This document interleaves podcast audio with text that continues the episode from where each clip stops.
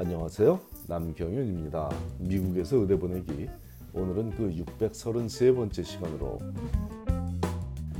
의대에 지원서를 제출할 때까지 의대 필수 과목을 다 수강해야 하냐는 질문에 대해 답을 드리겠습니다.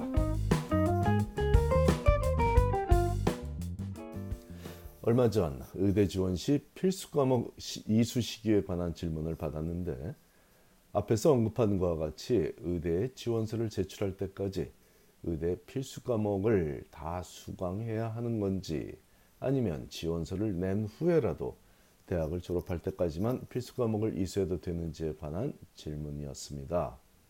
다시 말해 3학년 때 의대에 지원하고 필수 과목 중 한두 과목을 4학년 때 수강해서 대학 졸업 전까지 이수해도 되냐는 질문이었는데 이에 관한 정확한 답변과 참고 사항을 말씀드리겠습니다.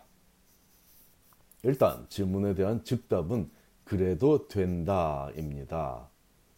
3학년 때 의대에 지원한 학생은 졸업할 때까지 pre-med 필수 과목을 이수하고서 해당 과목의 학점이 보고된 최종 성적표를 진학할 의대에 제출하면 됩니다. 그렇다면 이렇게 간단한 내용을 뭐하러 오늘의 주제로 삼았을까요? 이 제도를 잘못 이해하거나 잘못 활용하여 의대 입시에서 불이익을 당하는 학생이 있을지 모른다는 우려 때문에 이 질문에 대한 간단한 답변 외에 참고사항을 함께 전하고자 오늘의 주제로 삼은 것입니다. 사실 이 질문을 받고 사나흘 동안 답을 못 보내고 있었습니다. 물론 롱이켄드도 껴 있어서 미뤄진 점도 있긴 하지만 그것보다는 간단히 맞습니다 라는 답을 보낼 수가 없었기 때문이죠. 제 기우일 수도 있습니다. MCAT을 비롯한 모든 준비를 다 잘 마친 학생이 특별히 자신이 진학하기를 원하는 의대에서 요구하는 특정 과목을 아직 이수하지 못해 그 한 과목을 일단 지원을 한 후에 수강하고자 하는 것이라면 그저 맞다는 답만 들으면 모든 것이 해결될 수 있습니다.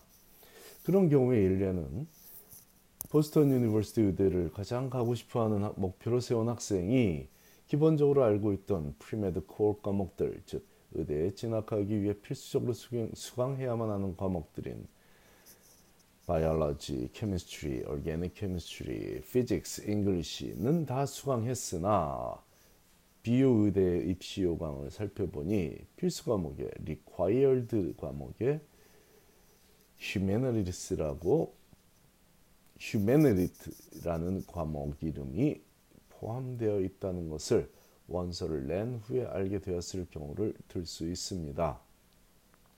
휴메너리스라고 표현되는 수업은 인문학이라고 번역되므로 철학, 예술, 언어, 역사 등을 포함하는 다양한 과목들이 있으며 어차피 일반적으로 대학을 졸업하기 위해서는 누구라도 수강해야만 하는 교양 필수 과목, 즉 General Education 학생들을 학생들은 이 General Education 교양 필수 과목을 Gen Ed 혹은 GE 과목 이렇게 부릅니다.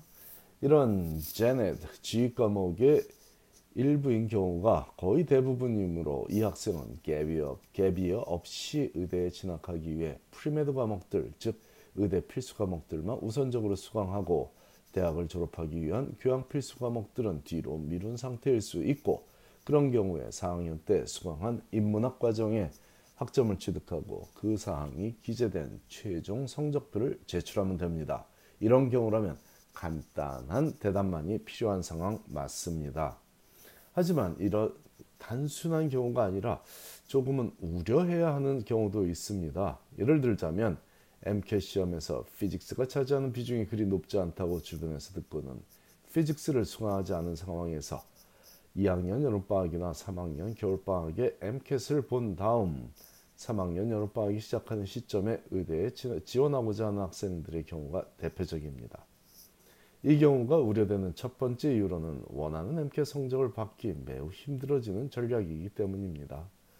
아무리 피직스가 비중이 다른 과학 과목들에 비해 조금은 낮다고 하더라도 MCAT 시험의 네 섹션 중 첫 번째 섹션인 Chemical and Physical Foundations of Biological Systems의 약 20, 30%를 차지하며 그 20, 30, 20%라는 것은 12문제 내지 18문제가 나온다는 얘기인데 이걸 가볍게 여겨도 좋다는 생각은 위험할 수 있다는 겁니다.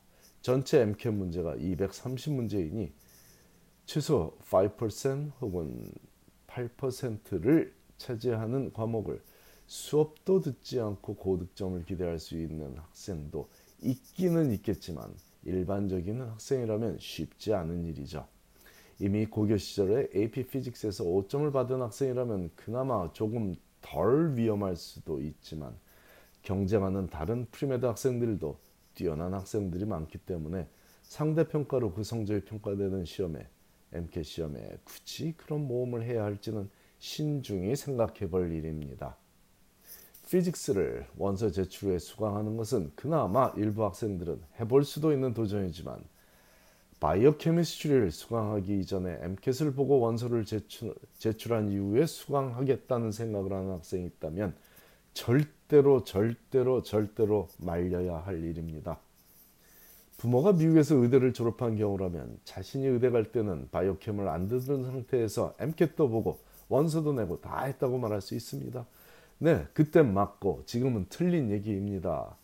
실제로 2015년에 변경된 MCAT 이전에도 바이오캠의 비중은 조금씩 커져 왔지만 이 뭐 학문이 과학이 새로운 변화, 뭐 지놈 맵을 개, 발견하고 이런 모든 것들의 변화가 반영돼서 바이오캠의 비중이 점점 커져 왔지만 2015년 이후의 MCAT은 생물과 화학의 모든 지문도 바이오캠 지문을 활용하고 있다고 해도 그리 많이 과장된 표현이 아닐 정도로 바이오캠의 비중이 높아졌습니다. 게다가 바이오캠은 의대에 진학해서도 다시 배울 과목인데 이 과목을 수강하지 않고 MCAT을 봐서 과학 과목에서 좋은 성적을 기대하기 쉽지 않을 뿐 아니라 바이오캠 성적이 없이 의대에 원서를 내면 제도적으로는 문제가 없어 보이지만 그리 매력적이거나 안정적으로 보이지 않을 학생으로 분류될 수 있기에 그런 결정은 하지 않았으면 좋겠습니다. 물론 피직스처럼 바이오캠도 수강하지 않은 상태 에서 MCAT 성적을 520점 이상 받을 수 있는 학생도 분명히 있겠지만 그건 극소수에 해당하는 경우이므로 내 자녀가 그런 도전을 한다고 하면 객관적으로 잘 판단하시기 바랍니다. SAT 만점을 받았던 학생이더라도 해낼 확률이 10% 남짓일 도전이라는 기준을 참고한 객관적인 판단을 의미합니다.